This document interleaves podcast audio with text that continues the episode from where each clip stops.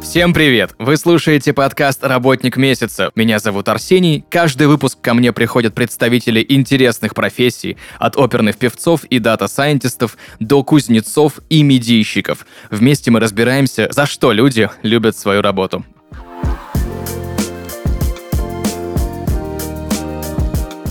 И сегодня в подкасте «Работник месяца» художник-акварелист Олеся Турчук. Олеся, привет! Привет. Первый же у меня вопрос к тебе. Почему художник-акварелист? Кто это такой и в чем отличие от других направлений? Художник-акварелист – это художник, который работает акварельными красками, любит их всей душой, вот как я, Мгм. и предпочитает всем остальным материалам. Почему ты выбрала именно акварель? Акварель – материал очень легкий, мобильный, можно взять карманный наборчик, Мгм. буквально маленький красок, и блокнотик, и побежать уже рисовать на пленэр. Или носить, например, его все время с собой в сумочке. А Это очень удобно, мобильно. Также она очень прозрачная, нежная. А, Нам очень нравится мне этим. Плюс в ней есть некоторая такая строптивость при этом, при всем, а, Мгм. непредсказуемость, а, очень большой элемент случайности. Этим тоже меня эта краска прельщает. Элемент случайности. Расшифруй, пожалуйста, поподробнее, что это значит. Акварель не любит правки. Мгм. Я уже говорила, что это прозрачная краска, и она мокрая. Мы работаем с большим количеством воды, и она течет на бумаге, растекается, и тут уже гравитация делает свое дело, и количество воды, в зависимости, насколько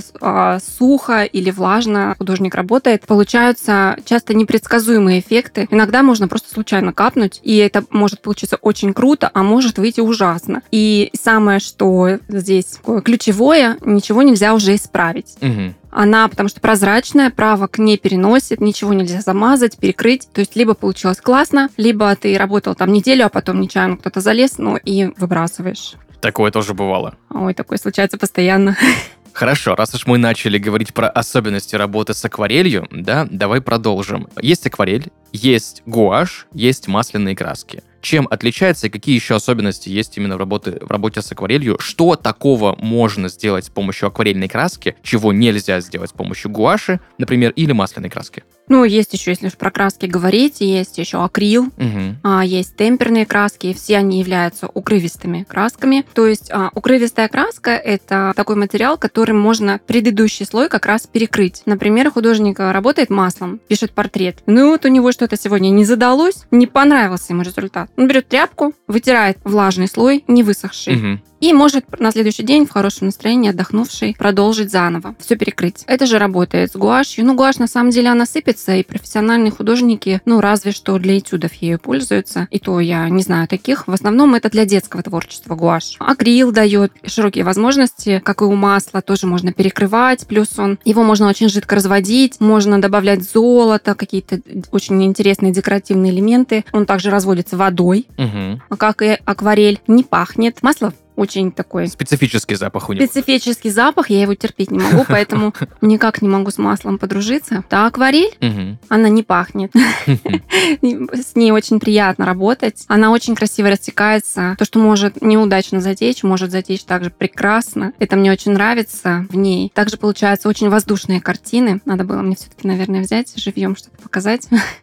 Чтобы было видно. Потому что, ну, все, что мы видим в интернете, оно пожатое, оно не отражает всей красоты. Мгм. Те, кто видели красивую акварель, они в нее влюбляются. Ну, я имею в виду творческие люди. И она не, не может оставить равнодушным никого. Китайская, акварель японская, она очень красивая, нежная. И наши художники сейчас тоже переняли традиции китайской живописи Мгм. тоже пишут в похожих техниках, и это очень нравится мне. Можно создавать такие красивые туманы, текучие фактуры. Это очень нежно и красиво. Если освоить а, акварель и работать ей виртуозно, а, это прекрасно. Ты говорила про китайские и японские техники живописи. Да, но они похожи на самом деле.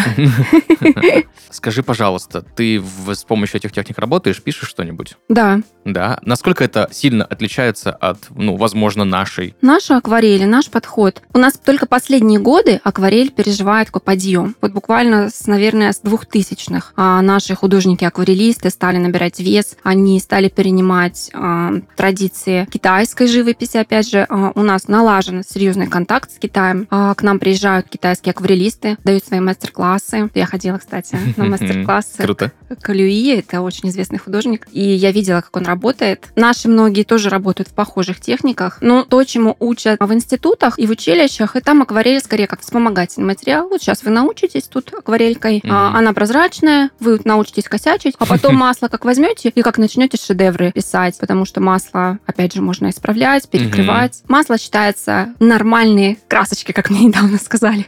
Сказали, купи себе нормальные краски. Ну что ты с этой своей акварелью? Есть у нас такой Пренебрежение, да? у тех, кто пишет маслом, такое непонимание скорее иногда встречается. Я еще раз повторю, что сейчас акварель а, набирает популярность, она продолжает становиться все более и более популярной. У нас постоянно куча всяких курсов, а, акварелисты дают мастер-классы, у нас постоянно выставки какие-то проходят акварельные. Вот недавно мои две работы вернулись с выставки из Москвы. Она называлась «На одном дыхании». Мгм. Вот, кстати, это характеризует очень акварель, вот эта фраза на одном дыхании. Потому что это действительно, ты должен сесть, окунуться в этот лист с головой и на одном дыхании что-то выдать. Потому что, когда ты терзаешь эту акварель, слои, слои, ну, получается скучно, уныло. Часто получается скучно и неинтересно. Все-таки вот чем меньше слоев, Мгм. чем меньше ты трешь на одном месте, тем интереснее получается работа.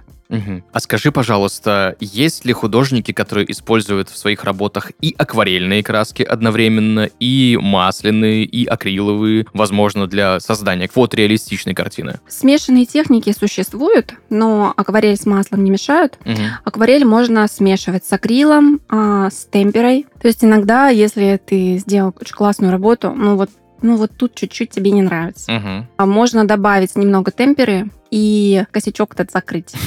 Наша традиционная академическая школа категорически это не приемлет. Нельзя. Это нельзя, это ужасно. Но при этом, сколько я видела акварелей 19 века, начала 20 века, в основном это миниатюры или, например, там у Врубеля есть очень классные акварели. Да, все они пользовались там белилами, и это было нормально. Но почему-то у нас в художественной школе, если ты залезешь а, в белила, а, тебе по рукам дадут, скажут, что выкини, наругают.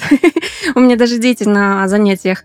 Говорят мне, Олеся, ну нельзя белилами пользоваться. Я говорю, у меня можно, пользуйтесь. А вот у них есть уже такое предубеждение, нельзя. По поводу нельзя. Э, Ты говорила про обучение. Скажи, пожалуйста, где учат на художника и вообще сколько лет нужно учиться? Ой, вы знаете, на художника так долго учиться, как и на врача практически. Сначала учатся в художественных школах 4 года. Потом можно пойти в училище художественное. Можно поступить сразу в художественное училище, но к этому тоже надо подготовиться. Без подготовки не поступишь. После художественного училища можно пойти дальше, учиться в академию художественную, например. В художественную академию а, без базы а, училища ты точно не поступишь.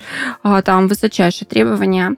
У нас а, в Краснодаре есть художественное училище, есть худграф КубГУ. Можно пой- поехать учиться в Петербург. Это, конечно, просто очень классно. Художественная академия. А можно в Москве учиться. У нас прекрасная. Есть южная школа крымская, кстати. У них художественное училище, я знаю, есть. Мне, кстати, очень нравится южная школа, очень нравятся южные художники. У них чудесный колорит, и многие наши северные художники ездили туда чистить палитру. Это что значит? Чистить палитру это значит как раз избавляться от такой, знаете, тусклых, грязных цветов в Мгм. своих работах. Потому что у нас есть такая даже пословица у северян: больше грязи, больше связи. Хм. Ну, то есть, чем, чем серее, чем то как бы и неплохо. Я думаю, что, ну, это мое скромное мнение, что это связано с тем, что в средней полосе и в Петербурге очень много пасмурных дней Мгм. в году. Ну, это, наверное, влияет как-то на сознание художников. И не могут они мыслить так жизнерадостно, как южные художники. А, у них очень чистые, красивые цвета, Мгм. иногда даже слишком открытые.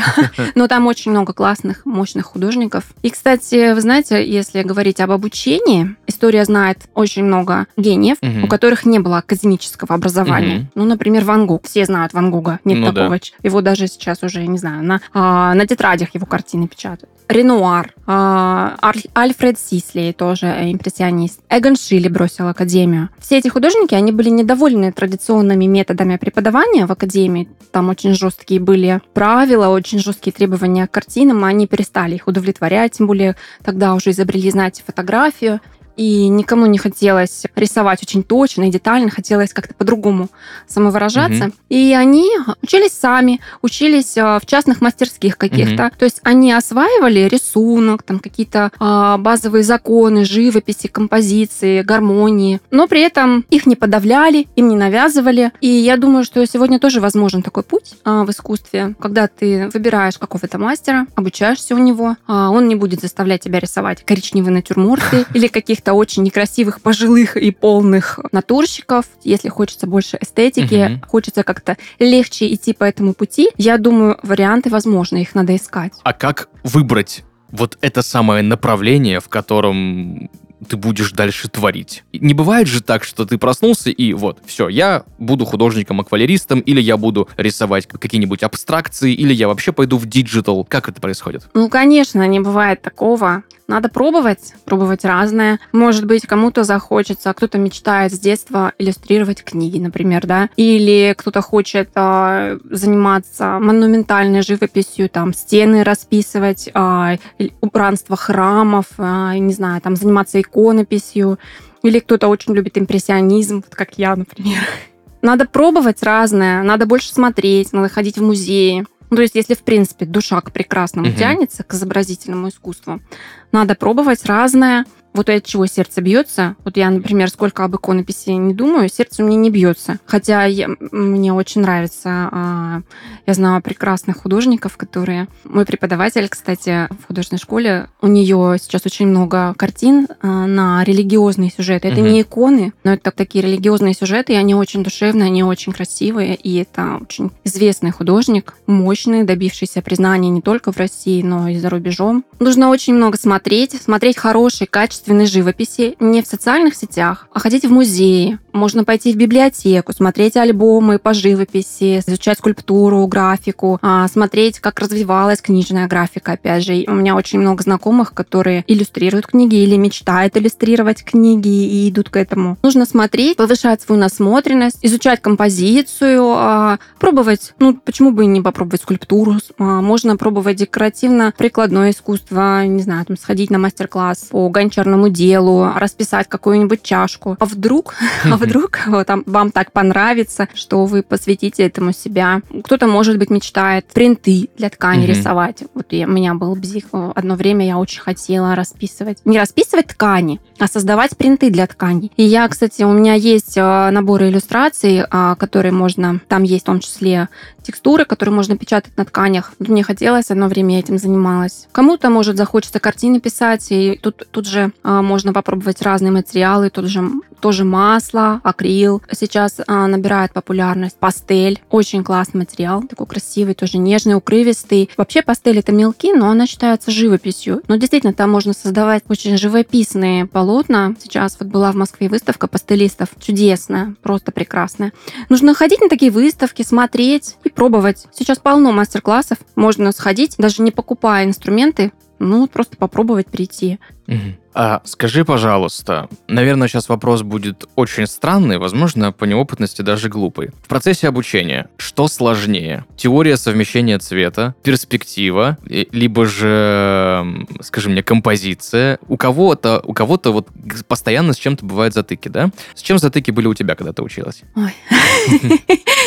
А, Вы знаете, х- художник всю жизнь продирается через какие-то затыки. Вот, кстати, перспектива, так удивлялись, что у меня хорошо получается все с рисунком, ну ты же девочка. Перспектива обычно у мальчиков хорошо идет. Ну, я так удивлялась. Особенно сейчас я удивлена. Тогда, когда тебе в детстве что-то говорят, ну ты воспринимаешь это как нормально. Ну, педагог сказал. На самом деле это так по-разному бывает у всех. У всех разные данные свои сходные. И у меня очень хорошее от природы чувство пропорции. И вот это все построение, они достаточно легко мне даются. Я сразу вижу, где... Я вижу какую-то картину, если она там коряво построена, у меня режет глаз, а многие этого не замечают. Мне сложнее дается композиция. У кого-то сложности с цветом, с сочетанием цветов. У меня тоже есть некое природное чутье, мне кажется, в этом смысле. Хотя иногда я перебарщиваю, на мой взгляд, ухожу в какую-то яркость. Вот очень люблю я яркое, а потом смотрю, думаю, ой, я переборщила, убираю. Убираю на какое-то время, потом так через полгода посмотрю, «М, а вроде ничего. Потом опять надоест, и я решила, что, ну, когда хочется яркого, я рисую ярким и не парюсь. Ну, например, вот у нас был художник а, Константин Коровин, прекрасный художник. а,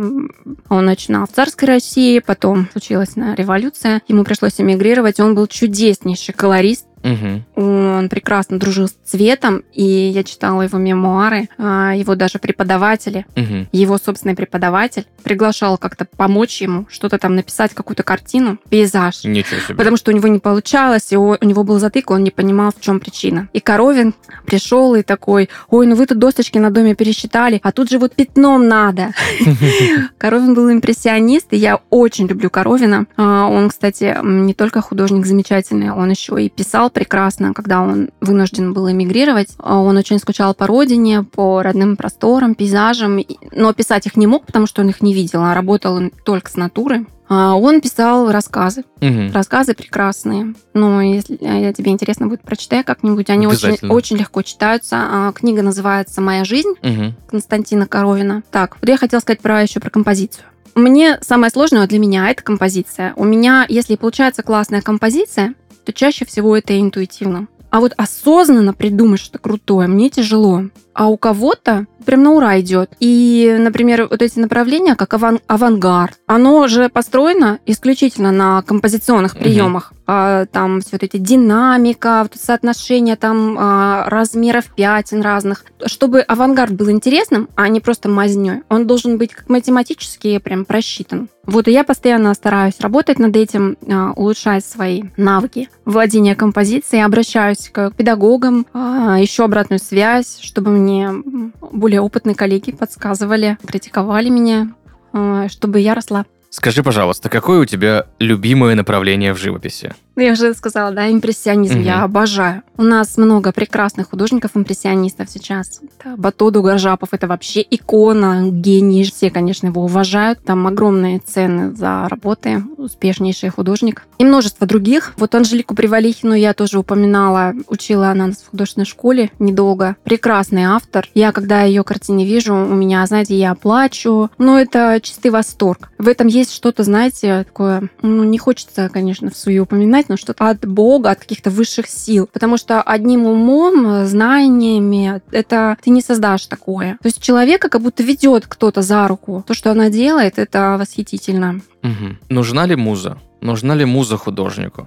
А, Ну, конечно, художника должно что-то вдохновлять. У художников э, были разные музы. Кто-то пишет своих детей, кто-то пишет любовниц, жен, любовников. Я, например, очень вдохновляюсь красотой окружающего мира в целом. То есть у меня нет такого, ой, вот мне блондины нравятся, голубые глаза, о боже, сейчас я схвачу бумагу, а, там, кисти, возьму цирулю и начну писать. Меня вдохновляют разные вещи. Вот я иду в парке, гуляю, и я вижу, как горит свежая трава на солнце. Боже, у меня сердце биться начинает. Я уже в голове замешиваю этот цвет, а это столько радости мне дает. Или, например, еду я по трассе и вижу выставлен мед, и он на солнце, на просвет горит. Я, я так давно хочу уже написать этот сюжет.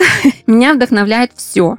Я прихожу на рынок, там вот эти цветные горы фруктов и овощей, Мгм. как мне это нравится. Не разрешают фотографировать, кстати. Ну, мы как-то ходили туда даже на пленер с Мгм. подругами. Я подговорила подруг, и мы пошли туда писать с натуры. Нас даже пытались в один момент выгнать, но мы, в общем, просили, нам разрешили остаться. Это восхитительный просто опыт. Я бы вообще туда каждую неделю ходила. Я очень люблю работать а, с натурой в парке в нашем, а, ну, возле которого я живу. Там такие красивые отражения в воде деревьев. А как вот сейчас оголились ветки деревьев, листья упали, как красиво и неповторимо, пластично переплетаются эти ветви. Меня вдохновляет все. Или там я пришла как-то недавно в галерею, а там девушка такая, ну, знаете, у нее такие светлые соломенные волосы, рыжеватые, зеленые глаза и платье под цвет глаз. Ну как это красиво. Я говорю, господи, ну как красиво у вас сочетаются глаза э, с платьем, с волосами. Хоть картину садись и пиши. То есть очень много вещей может вдохновить художника на творчество. Скажи, пожалуйста, ты несколько раз упоминала пленеры. Есть ли какой-то походный набор для, для того, чтобы писать с натуры? И если есть, то что в него входит, как он вообще выглядит? Ой, мой походный набор тяжелеет с каждым годом. Сейчас у меня уже он такой тяжелый стал, что я, даже мужа иногда прошу помочь мне дотащить. Но вообще самый легкий мой походный набор это маленький блокнотик, Мгм. маленький наборчик, он граммов 200, может быть, Мгм. весит. Кисточки, ну, то есть это можно в маленькую сумочку сложить. Но когда я иду, а, когда я хочу, чтобы мне было удобно, чтобы мне ничего не мешало, чтобы мне ничего не раздражало, я беру треногу, планшет, все это здоровое, тяжелое. Беру подставку, на которую а, я ставлю краски, там воду. Воду тащу с собой, литра полтора. Беру с собой кучу бумаги, а вдруг, вдруг сейчас как я распишусь, или наоборот, у меня не получится, я выкину. И я, кстати, беру с собой в последнее время, а, раньше брала мало цветов, а потом я поняла, что меня это ограничивает, и чем больше цветов а, я с собой возьму, я стала брать полные комплекты красок с собой, потому что мне так легче. Я не трачу время на то, чтобы сейчас я вот замешаю оливковую или там окись хрома. У меня все это готовое есть. Окись хрома. Окись хрома это такая, ну это я выпендрилась, конечно. Это такая холодного цвета зеленая краска. А, круто. Она, знаешь, на что похожа? Ну, это, здесь нет ничего такого, чтобы показать. Это такой холодный зеленый цвет, тусклый. То есть ты берешь с собой полностью сейчас все, что тебе нужно, практически все, что стоит у тебя дома, да, и Да. с огромным вот этим всем скарбом идешь и рисуешь. Да, да, и это тяжеловато бывает, да. Ну, либо в машину кидаю и еду. Когда в машину так проще. Мгм. Как ты относишься к диджитал-художникам? В последнее время я замечаю, что огромное количество людей переформатируется на работы в разных стилях, будь то там, комиксы, либо скетчи какие-то, либо арты. Все это делается на планшете с помощью программ, стилуса, с кучей имита- имитаций разных красок. Человеку нужен планшет, стилус и все. Да классно отношусь, молодцы. Здорово. Я пыталась заниматься электрической иллюстрацией. Электрическая иллюстрация, интересный термин, я Ну, запомню. я пошутила. Ну, ну, меня не лежит душа. Мне нужно, чтобы у меня кисточка была в руках. И те мои оцифрованные а, иллюстрации, которые есть, они все нарисованы акварелью на бумаге руками, потом отсканированы, а, Photoshop там все это тщательно обработано. Но не могу я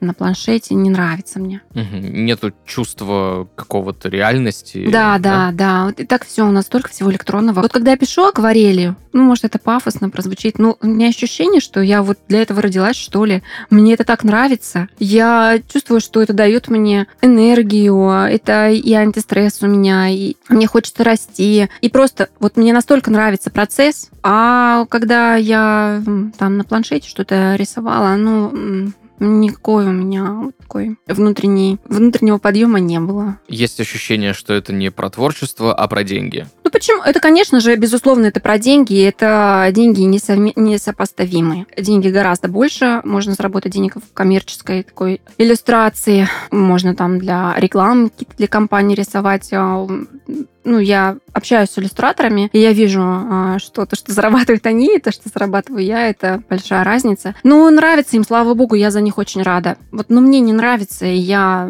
делаю то, что люблю. Слава богу, у меня есть такая возможность заниматься тем, что мне нравится. Слушай, это очень здорово. А скажи, пожалуйста, как стать успешным художником? Популярным художником? Я когда стану, я вам расскажу. Я думаю, чтобы стать успешным и популярным художником, нужно в первую очередь думать о том, как мне стать хорошим художником. Расти нужно, конечно, нужно учиться, пробовать э, разное, учиться у, гениев, смотреть, что они там делали. Ну и, конечно, продвигаться как-то в интернете, а, участвовать в конкурсах, выставках. Ну, сайт, наверное, свой иметь не помешает, в соцсетях себя позиционировать, продвижением тоже заниматься. Но в первую очередь, я считаю, нужно стремиться быть хорошим художником Мгм. И осознавать, что ты несешь в этот мир, что ты рисуешь, что ты вкладываешь а, в голову людей, что ты хочешь сказать этому миру. Ну, на самом деле, а, про добро это или, или про что вообще? То, что ты чем-то занимаешься. Какие эмоции будет испытывать человек, который посмотрит на то, что ты напишешь? Да, да, я- Какие мысли у него будут? да, да, я думаю, это важно. Почему так происходит, что в огромном количестве галерей условно стоит зал, ну, зал, в нем висит огромное количество картин, но все пришли посмотреть на Мону Лизу, а на остальные картины не смотрят?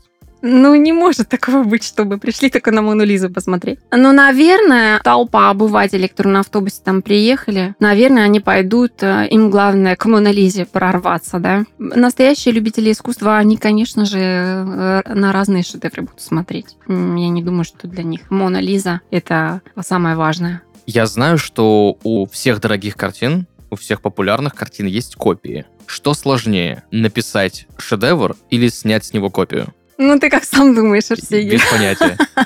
Ну, конечно, шедевр создать, это сложно очень. Это что-то от э, вселенской такой энергии нужно ухватить, чтобы создать шедевр. А копию, это просто нужно владеть техникой, грубо говоря, перерисовывается. Перерисовать и все, конечно. Есть какие-либо копии, которые от оригинала не отличаются вообще никак? Ну, специалисты отличат. В любом случае, там какой-то спектральный анализ зачем-то проводят. Ой, да? да, там есть разные процедуры. Специалист отличит, конечно. Ну, невозможно же повторить идеально, люди же не роботы. Не, Ну, понятно, что кто там знает, вот как там в этот мазок тут лежал или так. Но есть специальные эксперты, которые э, отличают. Например, я знаю, что когда там какая-то работа отправляется в музей, например, вот у нас сейчас в музее Коваленко выставка проходит 300 лет династии Романовых, и на нее привезли, ну, там не картины, а оружие, и заказывается экспертиза, и потом будет проходить экспертиза. А тот ли, ту ли саблю нам назад вернули, или это копию сделали. Конечно, специалисты работают и занимаются этим.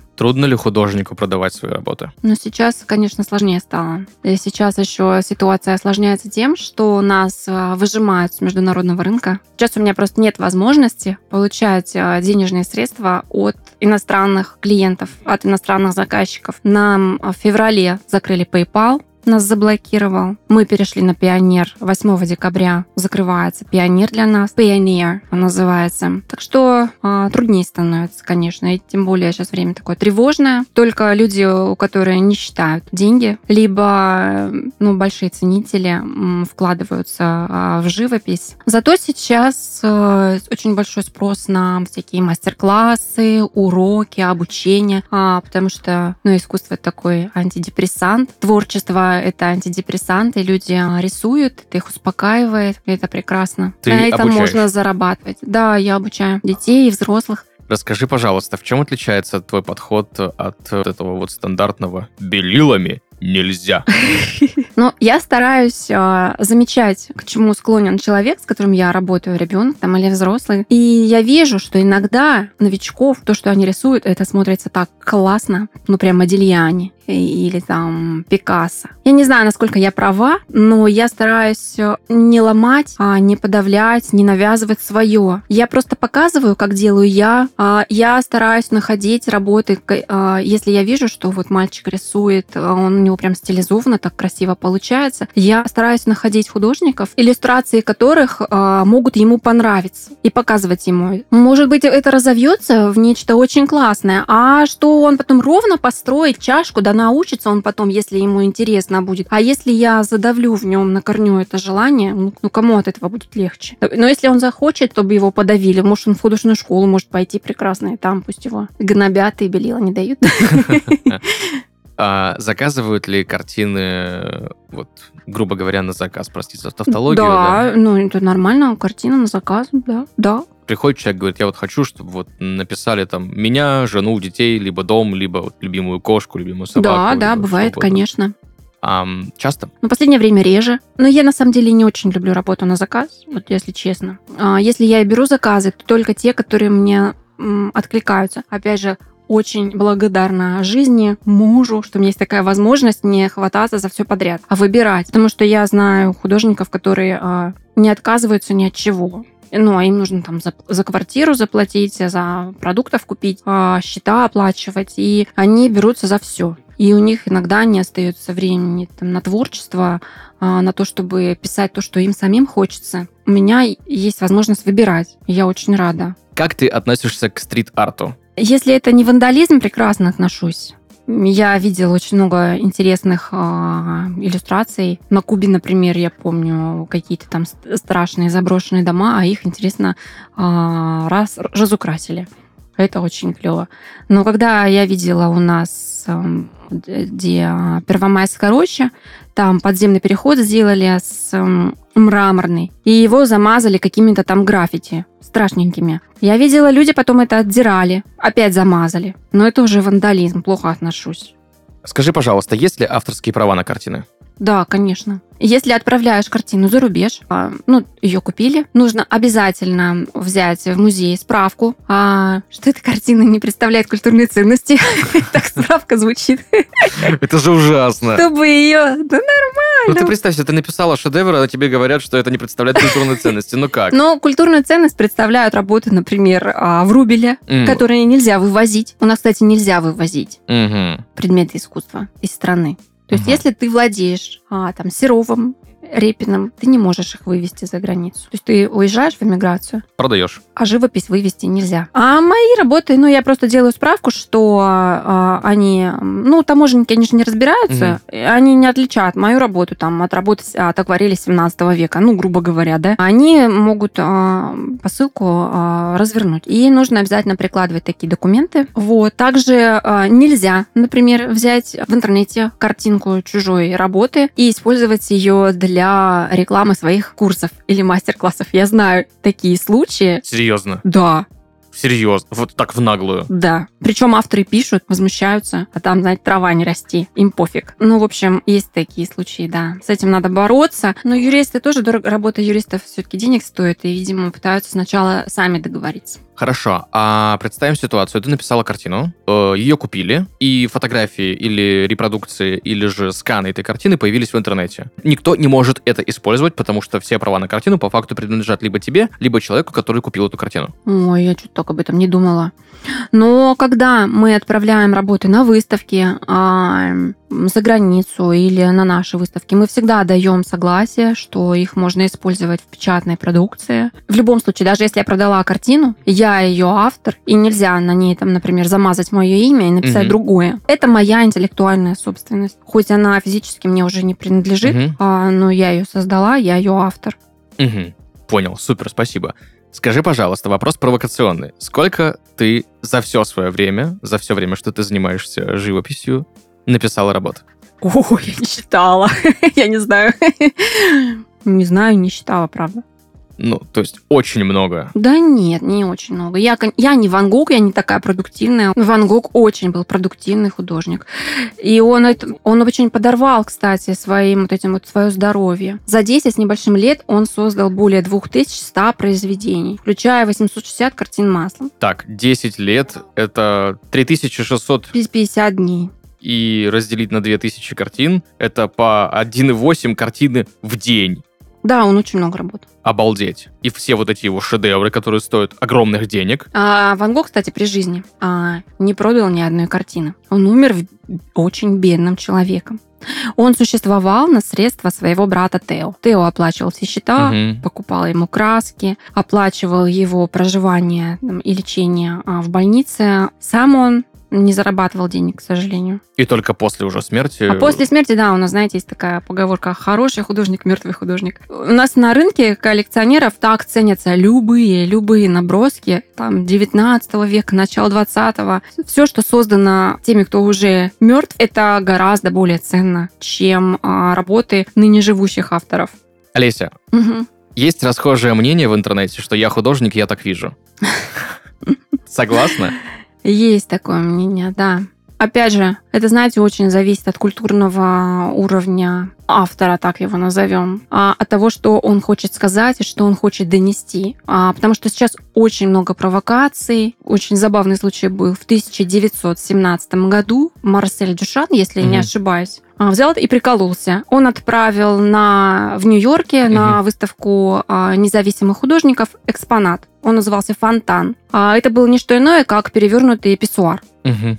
А, ну, жюри, конечно, было в шоке, но, тем не менее, это такую получило огласку. Экспонат не приняли, Мгм. но вот если вы загуглите про фонтан Дю- а, Дюшана, непременно найдете множество историй. Или у нас а, молодой человек недавно на Красной площади прибил, а, простите, мошонку к, к мостовой. Что он хотел этим сказать? Что что он видит и к какому искусству эта инсталляция а, относилась. Ну, современное искусство иногда бывает очень К странным. сожалению, часто это про эпатаж, про провокацию, про хайп. Очень редко это имеет а, действительно отношение к чему-то высокому. Я знаю, есть картина «Желтый крик», которая стоит огромное количество денег какого-то азиатского художника, честно, я не помню уже, которую он писал, проводя слева направо линии желтой краской, и каждый раз, когда он проводил линию, он орал. Потрясающе. Соответственно, «Желтый крик» картина Я называется. никогда не слышала, вот я сейчас гуглю.